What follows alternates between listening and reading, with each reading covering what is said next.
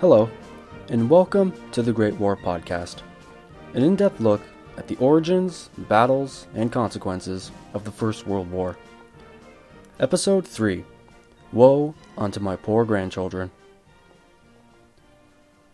This week, I want to pick up our narrative with events following the formation of Germany in 1871 and focus on the challenges facing Bismarck as he worked to carve out a place for his new Reich in Europe. You'll recall from the last episode that after the French surrender at Sedan, Bismarck had isolated and antagonized three major continental powers in France, Austria, and Denmark, and dispatched each with an assassin's hand. By defeating each power in turn, Bismarck had secured his flanks from any impending attack, which allowed for the unification of the provinces. With all that now in the bag, Bismarck now faced the pressing issue of securing the boundaries of his new German Empire. He identified the three biggest threats in the French, Austrians, and the proverbial sleeping bear in the east, Russia. Looking at a map of Germany, it does not take long to identify the most obvious disadvantage its geography. Sandwiched between the French, Austrian, and Russian borders with limited access to open sea lanes, meant that German politics of the late 19th century took on a new characteristic compared to the rest of Europe. Germany would be the first state to really use the alliance system to its full advantage. We saw the formation of the alliance system following the Congress of Vienna, but it is under Bismarck where we see the proliferation of this new ideology to lengths unseen up to this point. Even after his dismissal in 1890 by Kaiser Wilhelm II, Europe would further entangle themselves in this distinctly Bismarckian system, with the British, French, Italians, Russians, and even the Japanese getting in on the action before the outbreak of war in 1914. For today's episode, I want to focus our discussion on how this system came into existence and how Bismarck would become the linchpin for European stability. He created a system which worked, but only worked when he was around to oversee it. And with his dismissal, the pin would be removed, and it would all slowly unravel, changing the overall political situation for good. In the aftermath of 1871, Germany emerged friendless and exposed. Although it had proven itself on the battlefield, the nations of Europe had viewed it with suspicion. The conservative guard of Europe, the Habsburgs of Austria and Romanovs of Russia, feared it was French Bonapartism reincarnated, and they watched with great interest as the country unfolded.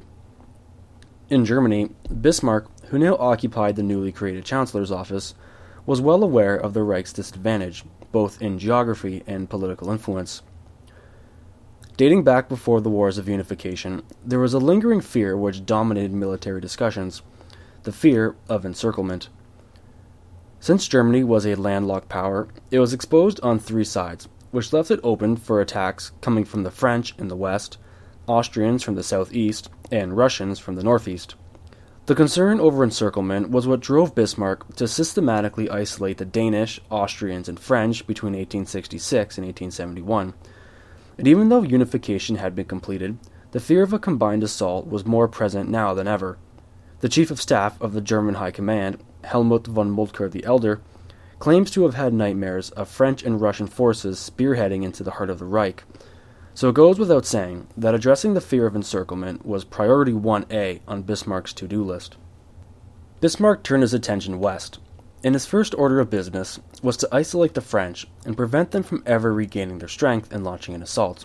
Following the Franco Prussian War, Bismarck imposed a harsh peace on France, but he did so because he understood that the French threat was too great to go unchecked. The 5 billion franc war indemnity and loss of Alsace and Lorraine were both calculated moves which were designed to break the French war effort. The indemnity would throw its finances into chaos, while the loss of the two territories would deprive them of raw materials, but also take away a convenient staging area for which to launch an assault into Germany. Despite their punishment, the French were not simply going to roll over and play dead. Their hatred for the Germans became white hot. Calling a fellow Frenchman a Prussian was the deepest of insults, and there emerged an unspoken philosophy known as revanche, spirit of revenge, in which each man, woman, and child would never speak of the defeat publicly but each harbored a bitter resentment for anything German.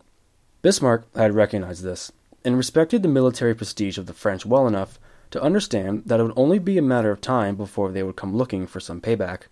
So Bismarck's primary goal would be to isolate and antagonize the French from the rest of Europe as quickly as possible. His hope was that with no allies coming to their aid, the French would be forced to stall any military adventures against Germany. Bismarck's first step in isolating France was to patch things over with the Eastern powers, Austria Hungary and Russia. In 1873, the three powers entered into a loose agreement known as the Three Emperors League. Now, you might be wondering why the Russians and Austria Hungary would join this funny little club. But remember that 1870 Europe was still predominantly conservative.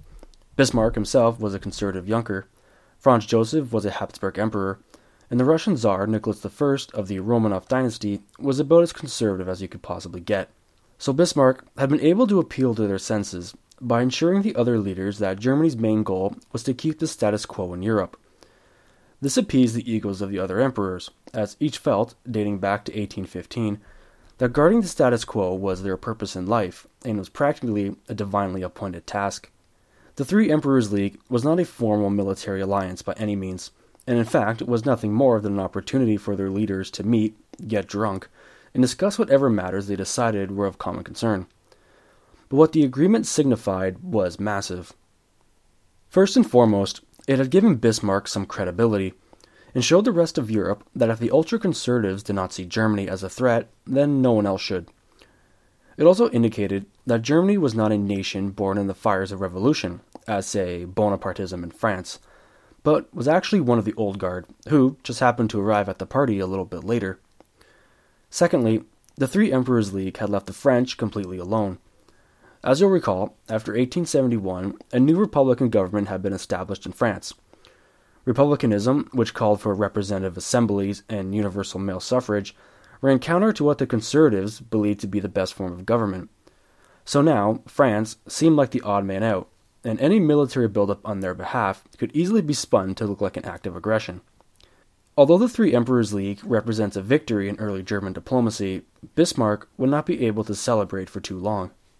The French, having reorganized its political and economic structure following the constitutional laws in 1875, were on the fast track to recovery. Part of this quick turnaround can be attributed to the fact that France saw the payment of the war indemnity as a source of national pride. Following a series of financial laws and tax reforms, the payment of the debt took on an almost obsessive nature, and Bismarck was forced to scramble if he wanted to get out of the rain before the storm hit. Bismarck's biggest concern was that the French would turn to Austria Hungary for assistance. It was the obvious choice, after all. Both had been defeated swiftly by the Germans, and naturally, both could be convinced that revenge would be most satisfying. An agreement between the dual monarchy and France would be the dead last thing that Bismarck would want to see happen, as it would run the risk of Germany having to fight a two front war. Luckily for Bismarck, the French held firm, and instead focused their efforts on re establishing their hold on their overseas colonies in North Africa. Bismarck encouraged these developments. For one, it kept the pressure off Germany, and second, with the French expanding beyond the continent, it meant the increased chance of them bumping into the British, two powers whose century old rivalry was still ongoing. Bismarck needed to act quickly, and by 1879 had signed the Austro Hungarians into a formal military agreement known as the Dual Alliance. Unlike the Three Emperors League, this agreement would actually have some teeth, as both powers pledged mutual support for the other in the event of an attack from the French or Russians. If you know your history, then the Dual Alliance of 1879 would eventually expand and become the infamous Triple Alliance in 1881, after the incorporation of Italy. At the time, the Dual Alliance was not particularly shocking, and no one could have predicted that it would last until the defeat of Austria but we're missing something here, aren't we? Ah, yes. Just what the heck happened between the Austro Hungarians and Russians that made them so suspicious of each other? So we'll leave Bismarck here for now and redirect our focus east, as no discussion of the dual alliance would be complete without an examination of the events which would unfold in the Balkans, an area which will require constant troubleshooting for the next several decades, as nationalist sentiments, particularly within Montenegro, Serbia, and Romania, were seen to threaten the stability and status quo in the region. But let's back up a little bit first and start off with an examination of the relationship between the Austro Hungarians and Russians, as it was the communication breakdown between these two which touched off the uprising in the Balkans. The Russians and Austro Hungarians had for years prior been fairly good neighbors to each other. The Habsburg dynasty of Austria and Romanov dynasty in Russia were the two leading conservative governments on the continent, and the two powers had shared a mutual concern in the upkeep of the status quo.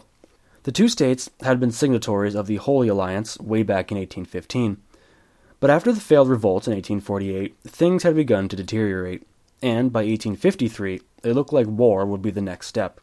I mentioned it briefly at the end of the last episode that during the 1848 revolts in Hungary, the Austrians had come dangerously close to losing their hold on the territory altogether. They were saved this fate when the Russian Tsar, Nicholas I, sent off a military contingent to crush the rebellions and allow the Habsburgs to reaffirm their control. Ever since then, Nicholas I was in the right to assume that the Austrians would repay the favor somehow. Their chance came in 1853, when the Tsar sent forces and occupied lands in the Crimea. But much to the chagrin of Nicholas, the Austrians did nothing, sent no support, nor did they even hint at coming to the aid of the Tsar. This slight stung Nicholas quite hard, and soon imperial policy changed gears. The Tsar had felt the cold shoulder from the rest of the European powers. The British and French were not going to be sympathetic, so the Tsar decided that if Europe did not want him, then he did not want Europe. He was taking the game ball and going home. The Tsar took Russia down a new path, in the form of a new ideology known as Pan Slavism. At its core, Pan Slavism was the belief that the people of Eastern Europe were culturally and politically distinct from the West. According to Nicholas, Russia was the new champion of Pan Slavism, and the Tsar believed that his nation had an ordained mission from God to protect and unify the various Slavic ethnic groups, notably the Serbians, Romanians, Bosnians, Bulgarians, and Montenegrins. Nicholas believed that under the leadership of Russia, those ethnic groups could establish themselves as independent kingdoms, giving way to a new Slav dominated Balkans, with the Russians acting as the de facto ruler. The big issue was at this time the Balkans remained under the domain of another imperial power, who I will formally introduce to our narrative here the so called sick man of Europe, the Ottoman Empire. The Ottoman Empire, the once great Islamic power which had ruled the Balkans and Middle East for centuries, was a mere husk of its former self. Economically and militarily weak, it was rampant with corruption, which left it an easy target for anyone looking for a peace. In regards to the Ottomans, the rest of Europe agreed that although it was only a matter of time before it collapsed, it was still a respectable nation which had the right to remain in control of its possessions for as long as it could. This was backed by the fact that it had existed in some form or another dating back to late antiquity. So, to the predominantly conservative Europe, it was seen as an intricate part of the status quo in the Balkans. The second assumption was that when the Ottoman Empire did collapse, it would create a power vacuum, with the Russians, Austro Hungarians, and potentially the British all seeking to gain territory, all while combating the growing nationalist sentiments of the Slavs. So, in other words, an Ottoman collapse meant a total Donnybrook over its former possessions. The Russians had made it no secret of their interest in Ottoman territory and they were determined to insert their influence before the rest of Europe had a chance to jump in and say no. Between 1877 and 1878, the Russians, Serbians, Montenegrins, and Romanians attacked the Ottoman frontiers. The Ottoman military response was a disorganized mess, and the Sultan was forced to sue for peace. These developments alarmed the Austro Hungarians deeply, who called on Bismarck to broker a peace. Bismarck, seeing an opportunity to further impose German influence, agreed, and hosted a meeting in Berlin. The Russians, represented by Peter Shuvalov, counselor to the new Tsar, Alexander II, arrived in Berlin feeling pretty confident.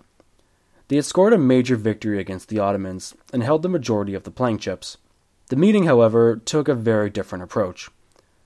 The other powers, Austria Hungary, France, the Ottomans, Britain, and Italy, informed Shuvalov that they were only interested in the re establishment of stability in the Balkans.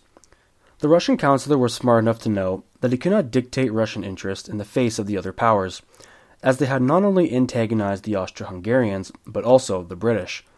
The British being the main threat, as they had a keen interest in the security of Constantinople, which was the gateway to the Black and Aegean Seas. The Congress of Berlin in 1878 resulted in the redrawing of the Balkans, Russia was forced to withdraw its support of its Slavic allies, but Serbia, Montenegro, and Romania were allowed to declare their sovereignty. This last point was the driving force behind the formation of the Dual Alliance in 1879. With an independent Serbia, Montenegro, and Romania now at their doorstep, the Austro Hungarians, felt that they were now the next target for Slavic nationalism.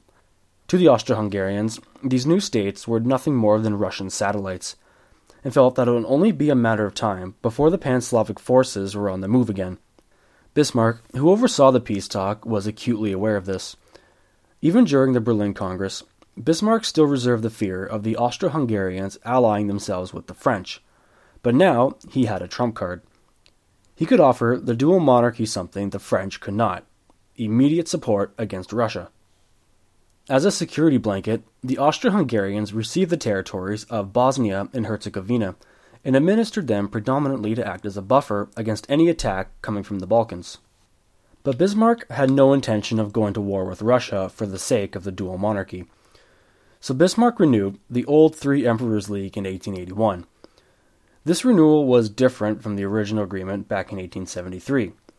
Instead of a three way agreement to discuss common concerns, it now called for Germany to act as a neutral third party and moderate any concerns between the dual monarchy and Russia over the Balkans.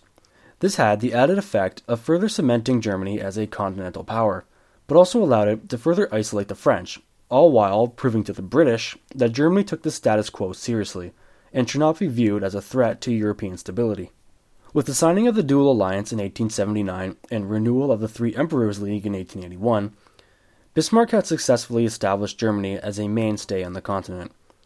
By appealing to the conservative senses of the Habsburgs and Romanovs, it had secured itself stability in the east, all while leaving the French isolated and friendless in the west. And as far as the British were concerned, Bismarck was a capable statesman who would control issues rising on the continent.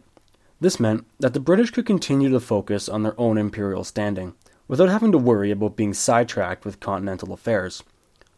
Although it was a totally remote possibility, which never posed much of a threat, it also reflected that Britain would have nothing to gain from an alliance with the French.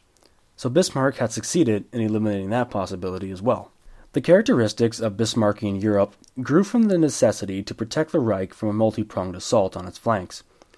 By isolating the French, Bismarck had removed the Western threat, while bringing the Austro Hungarians and Russians to an understanding had ensured the two bordering powers would not come to blows with Germany or each other. The key thing to take away from all these alliances and agreements is that Bismarck, ever loyal to his conservative background, saw Germany as a purely European power, with no imperial aspirations overseas. To Bismarck, colonial expansion was nothing more than a waste of important resources. While the British, French, Italians, and Belgians were grabbing colonies in Africa, Bismarck shared little of their aspirations by remarking, quote, My Africa is here, in Europe. He would remain dedicated to his cause of establishing the German Empire as both a responsible and respectable state eager to uphold the status quo in Europe. The unfortunate thing is that Bismarck's system of alliances only worked while Bismarck was there to steer the ship. In 1888, the old Kaiser, Wilhelm I, died, and his son, Frederick III, was proclaimed emperor. However, Frederick would only last six months in office before dying of lung cancer, which paved the way for Wilhelm II to gain the throne. Much has been made over Frederick's brief reign, and it raises questions over how things would have been altered had he remained in power. But none of that is either here or there, and we are stuck with Wilhelm II.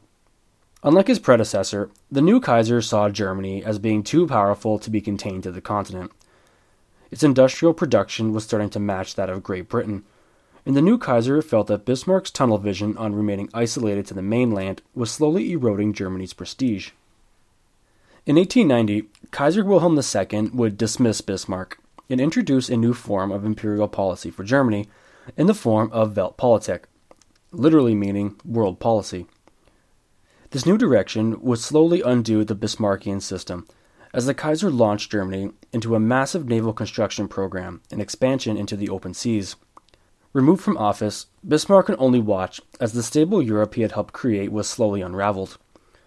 Neither Wilhelm II nor any of Bismarck's successors had the same charisma or political skill that he had, and in 1891 the Kaiser would provoke the Russians by failing to renew the Three Emperors League, which encouraged the Russians to seek an alliance with Germany's longtime foe, the French.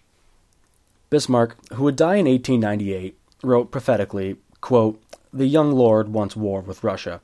Woe unto my poor grandchildren. Germany would take on a new persona under Kaiser Wilhelm II. Before we end off this week, I thought I'd end with a little bit of housekeeping. As you can tell, we have finally reached 1890, which I had decided would be a decent starting point in discussing the origins of the First World War. I have taken a few episodes to reach that point because, of course, the events in 1890 did not simply spring up overnight.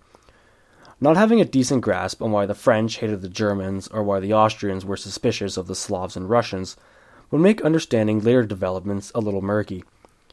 But my hope is that now we have a decent framework in which to situate later events into a broader context. You've also probably noticed that I've spent a lot of time focusing on Germany but I can assure you that I am not taking the road which claims that Germany was solely responsible for the war, a theory which was popularized in the 1960s by Fritz Fischer. But since its formation, Germany was the most dynamic state on the continent, with a fast growing population and increasing industrial production, which made it the most important state of the time, and in return made Bismarck the most powerful statesman in Europe. Historians have universally agreed on this, so I figured it'd be worth spending some time on. We'll have lots more to say about the other world powers, including the Japanese and Americans, but I think we should leave it there for today and pick up next week with the new Kaiser and his vision for Germany beyond the European continent. Thanks for sticking by, and we'll see you next week.